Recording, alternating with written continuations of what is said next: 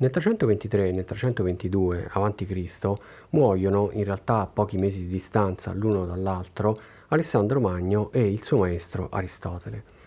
Con la scomparsa di questi due personaggi solitamente si fa terminare il periodo aureo della storia del mondo greco e in realtà anche della filosofia greca, e si fa iniziare quel periodo che durerà circa 3 secoli e che venne chiamato appunto da uno storico ottocentesco, Gustav Droysen, l'età ellenistica. L'età ellenistica presenta dei caratteri peculiari. È sicuramente un'età di passaggio che segna appunto il trapasso dal mondo greco attraverso un turbinio di eventi e di vicende peraltro spesso drammatiche a quello che sarà poi l'espansione del dominio romano prima nel Mediterraneo e poi in realtà su tutto il mondo conosciuto. I caratteri di questo periodo così complesso sia dal punto di vista politico sia dal punto di vista culturale e chiaramente anche filosofico segneranno tuttavia la storia della filosofia nei secoli a venire. Ora innanzitutto occorre delineare una panoramica seppur sommaria degli eventi e dei fatti che contrassegnano appunto questi secoli così tormentati.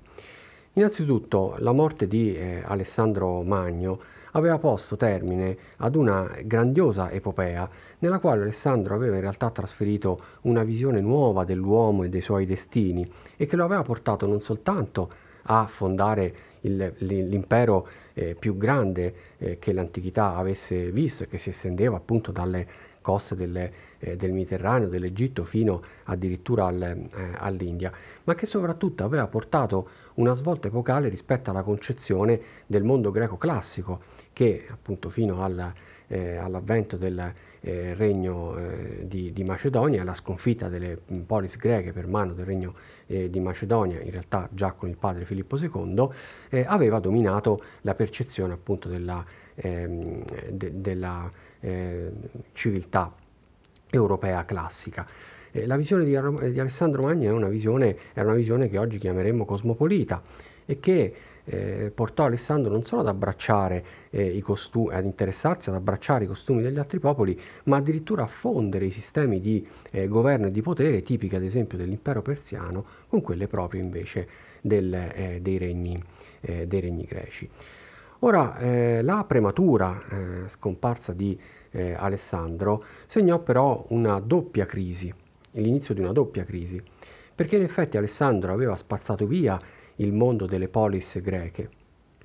il mondo che aveva portato all'affermazione culturale e filosofica della Grecia nel V secolo, ma a quel mondo non era riuscito appunto a sostituire un sistema altrettanto stabile e altrettanto credibile, per cui di fatto il sogno di un impero cosmopolita muore con Alessandro Magno. I suoi generali, i suoi diadochi appunto, già dopo la morte di Alessandro inizieranno a discutere per la successione e finiranno per dividere, per spezzettare l'impero di Alessandro in una serie di regni, appunto i regni solitamente indicati come regni dei diadochi, tra i quali i più importanti furono quelli degli Attaliti e soprattutto dei Tolomei appunto in Egitto, che costituirono l'ultima stirpe di faraoni appunto egiziani. Quindi in un certo senso la civiltà ellenistica è una città che ha smarrito determinati punti di riferimento. Da una parte non c'è più il mondo greco, non c'è più il mondo delle polis, non c'è più il mondo dei cittadini, per così dire, della democrazia partecipativa ateniese, ma dall'altra non c'è neanche il sogno di un impero giusto e appunto cosmopolita voluto da Alessandro Magno. Ci saranno invece una serie di regni con dei governanti a volte assai modesti che inizieranno una serie interminabile di scontri e di guerre tra di loro e che appunto di lì a poco saranno travolti dalla avanzata dell'impero romano. L'ultimo a cadere sarà appunto con la battaglia di Azio il regno d'Egitto. Il termine ellenismo, scelto da Droysen, appare in questo senso quasi riduttivo. Il grande storico infatti lo scelse per sottolineare il fatto che l'epopea di Alessandro avesse comunque lasciato un segno all'interno del bacino del Mediterraneo, del bacino per così dire europeo, e questo era senz'altro la diffusione della lingua e della cultura greca. Per cui con la parola ellenismo si intende proprio la diffusione di questi aspetti, di questi fattori tipici del mondo greco, anche in zone che avevano tradizioni culturali, politiche e scientifiche anche più antiche di quella greca. Ora, il periodo ellenistico è senza dubbio quindi contraddistinto da quella che viene di solito chiamata una koinè, cioè un'unione per così dire linguistica prima che politica e filosofica, perché come abbiamo visto, in realtà il mondo ellenistico, la civiltà ellenistica è una civiltà profondamente tumultuosa e profondamente turbolenta. Ora, ci furono anche degli aspetti importanti però che il tentativo di Alessandro e l'opera di Alessandro trasmisero ai suoi prosecutori, ad esempio le politiche culturali. È indubbio che quasi tutti i regni dei diadochi cercarono di perseguire, anche per questioni di prestigio personale appunto dei governanti, una politica culturale di arricchimento delle nuove capitali per così dire dell'impero. È il caso ad esempio di Pergamo, la capitale appunto del regno degli Attalidi, ma soprattutto è il caso di Alessandria, la città che Alessandro stesso aveva fondato poco prima della morte e che divenne di fatto il faro culturale dell'Europa nel mondo ellenistico. Ora, in generale, nell'ellenismo si assiste ad un senso di smarrimento, per così dire, di perdita, di trapasso, con una notevole riduzione degli spazi di partecipazione individuale che erano stati tipici del mondo greco, e con l'affermazione invece di regni, appunto, che se produssero degli aspetti positivi dal punto di vista culturale, li vedremo a breve, senz'altro però impoverirono la società e anche l'economia ellenistica, che di fatto ampliò diciamo il costume e l'uso della schiavitù, e suddivise il mondo sempre più nettamente fra un ceto molto ricco destinato a dare vita ad una nuova aristocrazia e classi invece estremamente povere. Come dicevamo in precedenza, l'altro aspetto interessante è senza dubbio il progresso della scienza e della filosofia, per la quale va fatto però un discorso a parte, nel senso che la filosofia con la fine di Aristotele di fatto cede il passo ad una serie di scienze specialistiche che usurpano degli ambiti che tradizionalmente invece in passato le appartenevano. Per cui ai grandi sistemi, per così dire, filosofici, nei quali appunto quello di Aristotele rappresenta forse l'esempio più eclatante, più importante, si sostituiscono invece delle scienze, delle discipline, degli studi specialistici e settoriali intorno a discipline delle quali Aristotele pure si era interessato, la natura, la biologia, l'astronomia, che avrà importanti sviluppi, la matematica e così via. Ci sono peraltro in tutti questi campi di indagine dei notevoli progressi del mondo ellenistico. Dicevamo prima di Alessandria, che diventa di fatto il faro, la capitale culturale, almeno scientifica per così dire, del mondo antico. Basti pensare che ad Alessandria operano personaggi, già a partire dal III secolo, personaggi come Euclide, che scriverà appunto gli elementi che sono fondamentali per la comprensione della storia della matematica antica, ma nel sapere appunto astronomico, personaggi come Apollonio di Perge appunto, che approfondirà lo studio della geometria per così dire del cosmo, dei pianeti, e scriverà una fondamentale opera sulle coniche appunto, destinata ad avere un enorme successo. Dicevo dei progressi scientifici legati alla cosmologia. Inoltre vanno segnalati in questo campo senza dubbio personaggi come Eudosso di Cnido appunto, che porrà le basi di quella grande svolta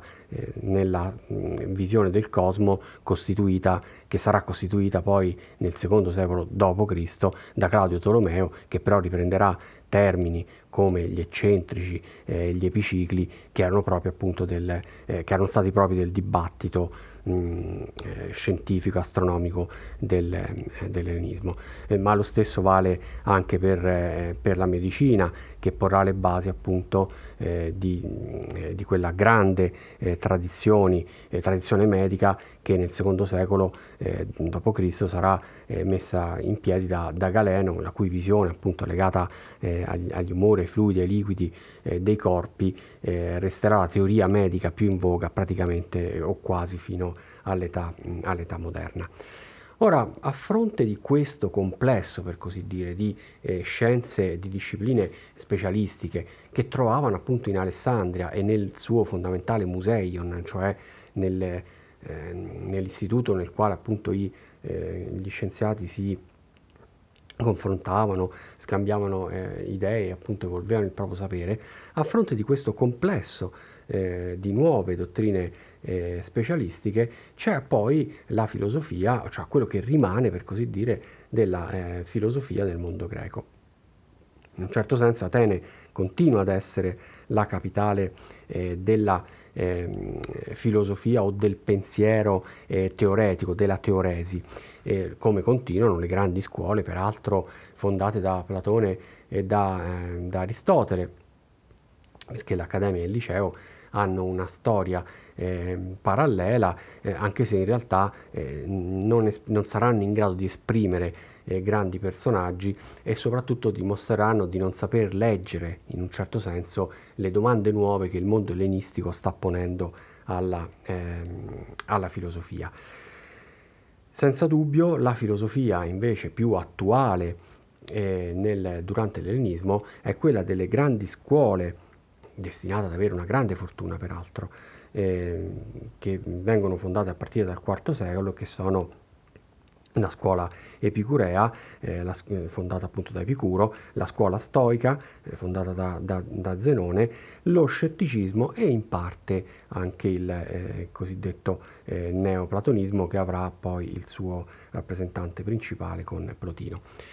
Ora, qual è il denominatore comune di queste scuole filosofiche? In un certo senso è la rinuncia e il rifiuto proprio a quel carattere di sistematicità e di universalità a cui avevano aspirato invece per esempio Platone ed Aristotele. Come abbiamo visto, la filosofia ha abdicato a determinati ambiti del sapere, e la filosofia ellenistica, la filosofia di queste scuole, soprattutto quella epicurea e quella stoica, diventa soprattutto una filosofia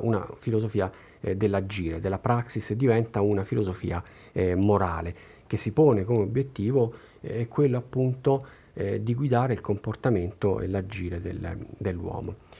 In un certo senso questo risponde ad una necessità vera che emergeva dal mondo ellenistico, un mondo in cui effettivamente le grandi illusioni, i grandi sogni, i grandi disegni appunto che erano stati propri della civiltà greca ateniese, degli imperi appunto ateniese spartano e poi dell'impero vero e proprio di Alessandro erano tramontati. Il panorama che si aveva davanti era quello invece di un mondo assai precario, assai instabile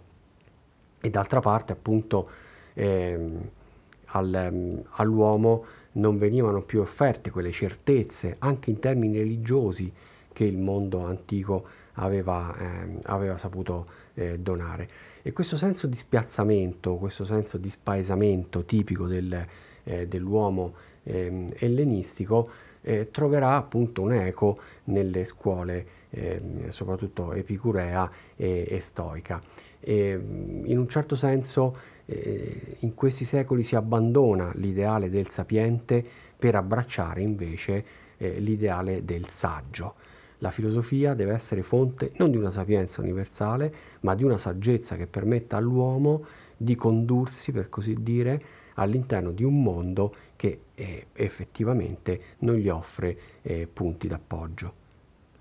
La prima fondamentale di queste scuole è quella fondata da Epicuro. Di Epicuro sappiamo che era nato a Samo intorno al 340 a.C. e che era entrato in contatto già da giovane, probabilmente tramite Nausifane, con la dottrina atomistica di Democrito. Di Democrito si è detto appunto che costituisce quasi un mostrum all'interno della filosofia naturalistica greca, perché la sua vicenda si colloca in un momento temporale della filosofia del mondo greco in cui ormai il naturalismo appunto dei primi filosofi ha ormai terminato appunto la sua spinta vitale ed è stato surclassato da personaggi come Socrate e Platone, dei quali peraltro Democrito appunto è praticamente coetaneo. E però d'altra parte proprio la filosofia di Democrito rappresentava il tentativo forse più originale, il tentativo più azzardato di conciliare le concezioni filosofiche e naturalistiche con una visione nuova dell'uomo che aveva appunto portato Democrito ad una forma di meccanicismo e di necessitarismo del tutto unico nella storia della filosofia antica. Epicuro giunse ad Atene alla fine del IV secolo e ivi fondò una piccola scuola in realtà che prese il nome dal giardino o comunque dall'abitudine di Epicuro appunto di tenere lezione nel giardino, nel chepos appunto della sua villa. In poco tempo in realtà l'epicureismo si stabilizzò anche grazie alla numerosità degli scritti di Epicuro, dei quali peraltro ci sono arrivati pochi lacerti, ma che evidentemente ebbero un grande impatto nel mondo antico e si diffusero fino a Roma, dove appunto l'epicurismo si affermò ampiamente già nel primo secolo a.C. in personaggi come Virgilio, Orazio, ma soprattutto nel poeta Lucrezio, che scrisse proprio ad emulazione di Epicuro un grandioso poema De rerum natura. Di Epicuro, come dei molti scritti di Epicuro, in realtà ci sono giunte soltanto poche lettere, 3 lettere appunto, che parlano dell'atomismo soprattutto e di questioni etiche, come vedremo a breve. La dottrina epicurea è sostanzialmente una dottrina etica, o meglio, le parti del sistema filosofico di Epicuro, che sono anche una fisiologia, cioè una teoria della natura e una logica, peraltro piuttosto originale ed interessante, in realtà sono prodromiche, sono delle introduzioni appunto alla dottrina etica, come vedremo, del filosofo. E conviene innanzitutto partire proprio dalla fisica di Epicuro, la quale si dimostra di fatto uno sviluppo della dottrina atomistica e meccanicistica di Democrito. una dottrina che, lo ribadisco, di fatto si poneva proprio in un segno, in un solco antitetico rispetto a quella per esempio di Platone, ma soprattutto al grande tentativo di concepire un universo finalisticamente ordinato da parte di Aristotele. La fisica appunto epicurea riprende lo spunto fondamentale che era già stato di Democrito, ovvero l'universo è materiale, è corporeo ed è costituito da minuscoli corpi appunto che sono detti atomi, i quali atomi appunto si muovono in un immenso spazio vuoto. Questo dà origine a infiniti mondi che anche secondo Epicuro costituiscono appunto l'universo. Ora, rispetto alla originaria dottrina atomistica, Epicuro però introduce delle novità all'interno della concezione di Democrito, che, come vedremo a breve, gli consentono anche di giustificare poi determinati assunti di tipo etico, di tipo morale. Laddove per Democrito gli atomi erano caratterizzati dalla figura, dalla forma, dall'ordine e dalla posizione nello spazio, per Epicuro gli atomi sono caratterizzati dalla forma, dalla figura, caratteristica che condivide con Democrito, dalla grandezza e soprattutto dal peso. L'aver aggiunto il peso è un fatto di fondamentale importanza, perché in questo modo, al posto del vorticoso, no, del tumultuoso e caotico vortice che Democrito immaginava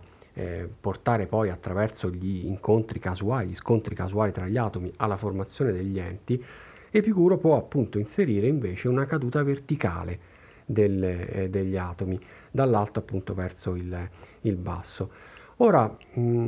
questa caduta verticale rende necessario però, affinché si possa iniziare quel moto di urti e di appunto reazioni che pure Epicuro prevede, rende necessario immaginare che ad un certo punto gli atomi abbiano in questa loro caduta verticale non perfettamente rettilinea, quindi abbiano una piccola declinazione che i latini chiameranno appunto clinamen, cioè una piccola deviazione. Questa deviazione leggera dal modo verticale fa sì che gli atomi si scontrino fra di loro e innesca quel sistema appunto di aggregazione e disgregazione del quale già Democrito aveva parlato. Questo disegno così coerente rende in realtà il cosmo di Epicuro assai più ordinato, no? E semplificato rispetto a quello di Democrito, perché in fondo basta immaginare appunto un immenso spazio vuoto e il moto ordinato degli atomi che prevede solo queste lievi inclinazioni per poter spiegare la natura. Di conseguenza anche per Epicuro ovviamente tutti gli enti sono materiali, non è giustificabile l'esistenza di un principio, di qualcosa appunto che sia immateriale, lo è per esempio l'anima che è costituita da atomi, ma lo sono anche gli dei, che di fatto per Epicuro non sono altro che grandi creature materiali che vivono lontano dagli uomini, in spazi appunto, in luoghi che Epicuro chiama gli intermundia, cioè questi vuoti enormi astrali tra i vari mondi.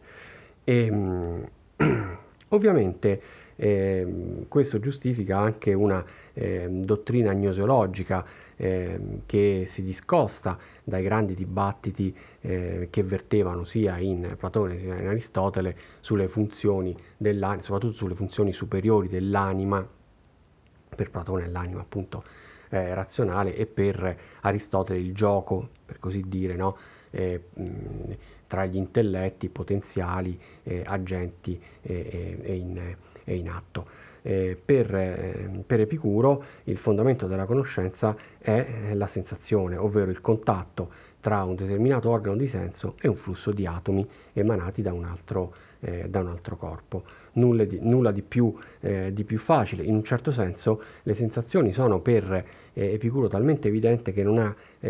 senso parlare di verità o di falsità nel loro caso, perché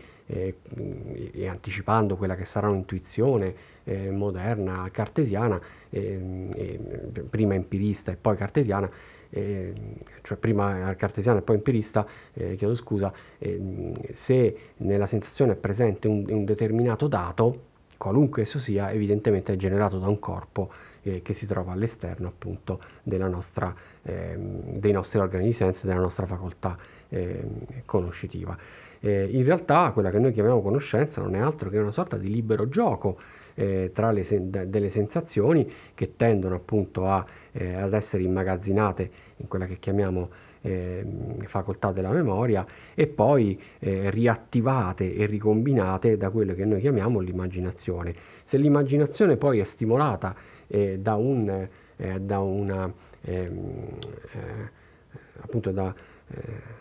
input che proviene dall'esterno e dai sensi, questo dà origine a quello che Epicuro chiama l'anticipazione, che non è altro che un tentativo di spiegare l'esistenza degli universali appunto nell'intelletto umano. Se ad esempio in passato noi avessimo visto un cane appunto e questa sensazione impressa nella nostra memoria venisse ora stimolata, perché vediamo in realtà da lontano, a distanza, un oggetto che assomiglia a quello e che ci ricorda quindi quello che già abbiamo visto, noi formuliamo il vago e universale concetto non di un determinato cane, ma del cane appunto in generale. Tentativo anche questo piuttosto originale di spiegare la presenza degli universali senza ricorrere alla teoria delle sostanze prime e seconde aristoteliche, e che più in là appunto nella filosofia moderna verrà ripresa da molti filosofi. Ora, come abbiamo detto in precedenza, la fisica e la logica, diciamo la gnoseologia epicurea, sono una sorta di grande introduzione al vero problema del sistema epicureo, ovvero l'etica, il problema della felicità. Per Epicuro, di fatto, come già per Aristotele, ad esempio, prima di lui, il problema etico fondamentale è il problema della felicità. Che cosa è la felicità, come l'uomo raggiunge o può dirsi felice. Una premessa importante è rappresentata proprio dalla dottrina del clinamen che abbiamo citato precedentemente in ambito fisico. In effetti la dottrina del clinamen permette alla etica epicurea di non cadere in una forma di necessitarismo che sarebbe appunto la conseguenza logica del meccanicismo che per esempio domina in Democrito. Questo perché? Perché appunto la traiettoria degli atomi non è segnata necessariamente dalla loro forma, dalla grandezza e soprattutto dal loro peso, ma è possibile una leggera deviazione. E come questa leggera deviazione appunto che introduce una componente che potremmo dire di aleatorietà, di casualità, no? Nella fisica di Epicuro, come questa deviazione agisce a livello microscopico nei confronti appunto degli atomi, agisce anche a livello macroscopico, a livello dell'anima o comunque dell'uomo, che non è altro che un aggregato di atomi. E questo spiega perché appunto gli uomini non sono soltanto in balia dei fati, del destino e quindi della necessità, ma hanno in mano le sorti della propria vita e sono in un certo senso liberi. Sono liberi e responsabili per Epicuro delle proprie azioni appunto. Ora, per Epicuro la felicità si identifica con il piacere, e questo è logico dal punto di vista della fisica, ancora una volta, di Epicuro, perché l'ente non è altro che ente materiale, non è altro che ente corporeo. Ora, in realtà, per comprendere la dottrina della felicità di Epicuro, serve anche un riferimento importante a quello che abbiamo detto della sua gnoseologia, perché fondamentalmente le sensazioni che provengono dall'esterno agli organi di senso possono provocare un duplice stato, che in realtà è uno stesso stato mentale, emotivo per così dire, mentale ed emotivo, che Epicuro chiama pathos, che è il piacere e il dolore, cioè la sensazione provoca in noi delle sensazioni o piacevoli oppure dolorose, e questo danno origine a quelle che noi chiamiamo appunto le emozioni di piacere appunto e di dolore. Ora, se la felicità consiste quindi nella ricerca del piacere e nell'allontanamento del dolore, non è vero però che, e questa sarà un'immagine distorta che si avrà di Epicuro nell'antichità, che l'affermazione epicurea che la felicità consiste appunto nella ricerca del piacere si traduca in una sorta di smodatezza appunto dei filosofi epicurei. Epicuro infatti parla di due tipi di piaceri, innanzitutto piaceri instabili o in movimento o cinetici appunto, per usare il termine originale, che sono dolori che sono sempre piaceri mescolati ad un po' di turbamento, di dolore, proprio perché appunto comportano sempre un passaggio tra stati emotivi diversi. E così per esempio è il piacere fisico, il piacere del corpo, il quale unisce momenti di piacere, no, a momenti però a sensazioni, ad emozioni anche di dolore. Dall'altra parte ci sono invece i piaceri catastematici o stabili, che consistono sostanzialmente nell'assenza di dolori. Ora, alla distinzione di questi due tipi di piacere, cinetici e catastematici, Epicuro fa corrispondere una distinzione tra i tipi di desideri che ne sono appunto alla base. Per Epicuro vi sono desideri naturali e necessari, come per esempio quelli che vanno soddisfatti per poter sopravvivere, la fame, la sete ad esempio. I desideri che sono naturali ma non sono necessari, ad esempio mangiare sì, ma mangiare cibi raffinati, o bere non dell'acqua ma del buon vino. Questi appunto sono piaceri, desideri, naturali ma non necessari. Accanto a questi ci sono i desideri che non sono né naturali né necessari, come ad esempio il desiderio di fama, di ricchezza, di potere e così via. Ora, quello che risulta chiaro appunto da questa disamina è che di fatto se si può parlare di edonismo o di dottrina della edonè, del piacere nei confronti di Epicuro, cosa che effettivamente si può fare, bisogna però appunto ammettere che per Epicuro il piacere ha una forte componente razionale, o meglio i tipi di piacere sono dal saggio epicureo discriminati secondo un chiaro, come abbiamo visto, ordine di razionalità. E l'altra caratteristica, l'altra conseguenza quindi di questo sistema è che poi di fatto il piacere epicureo non è altro che un allontanamento la ricerca del piacere epicureo non è altro che un allontanamento dal dolore.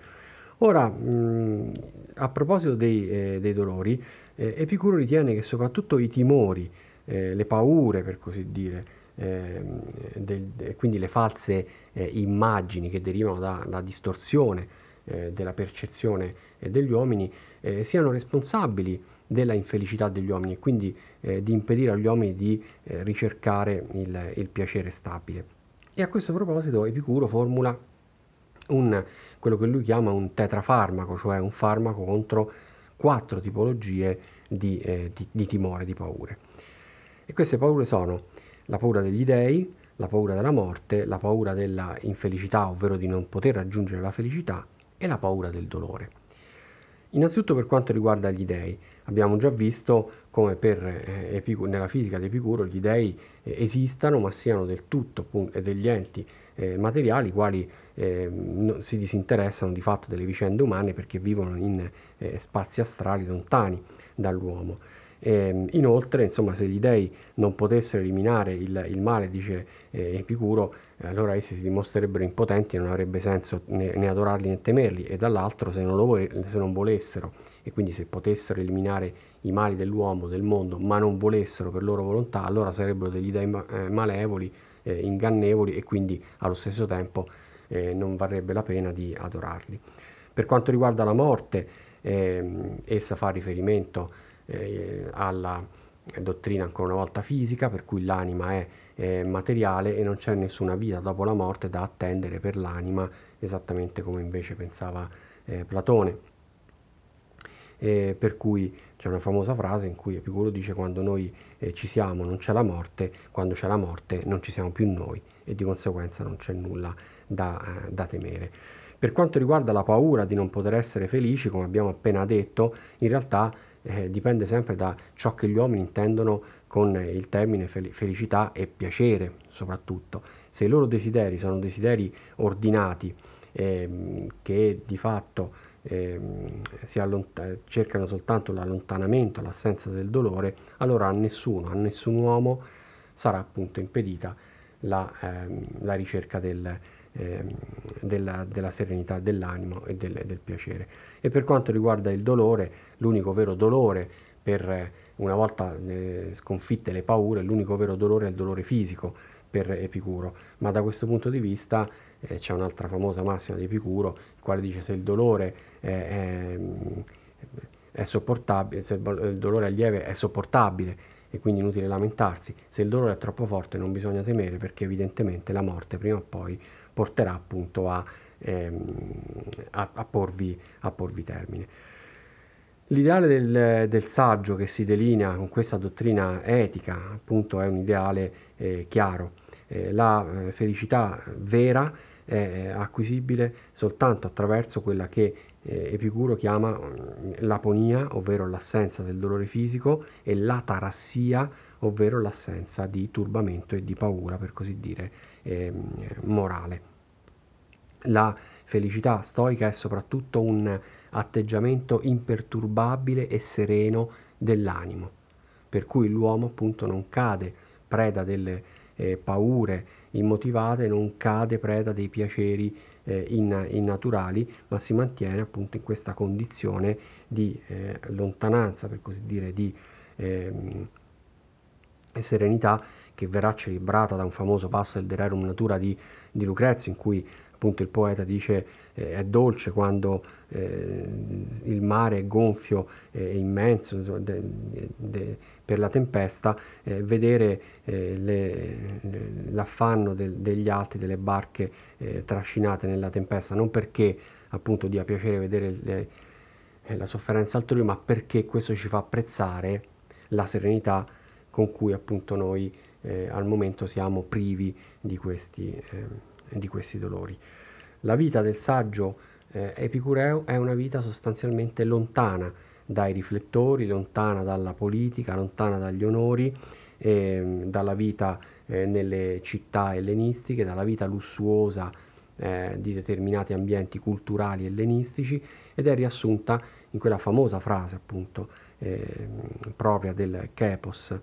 di Epicuro, ovvero late biosas, vivi nascosto.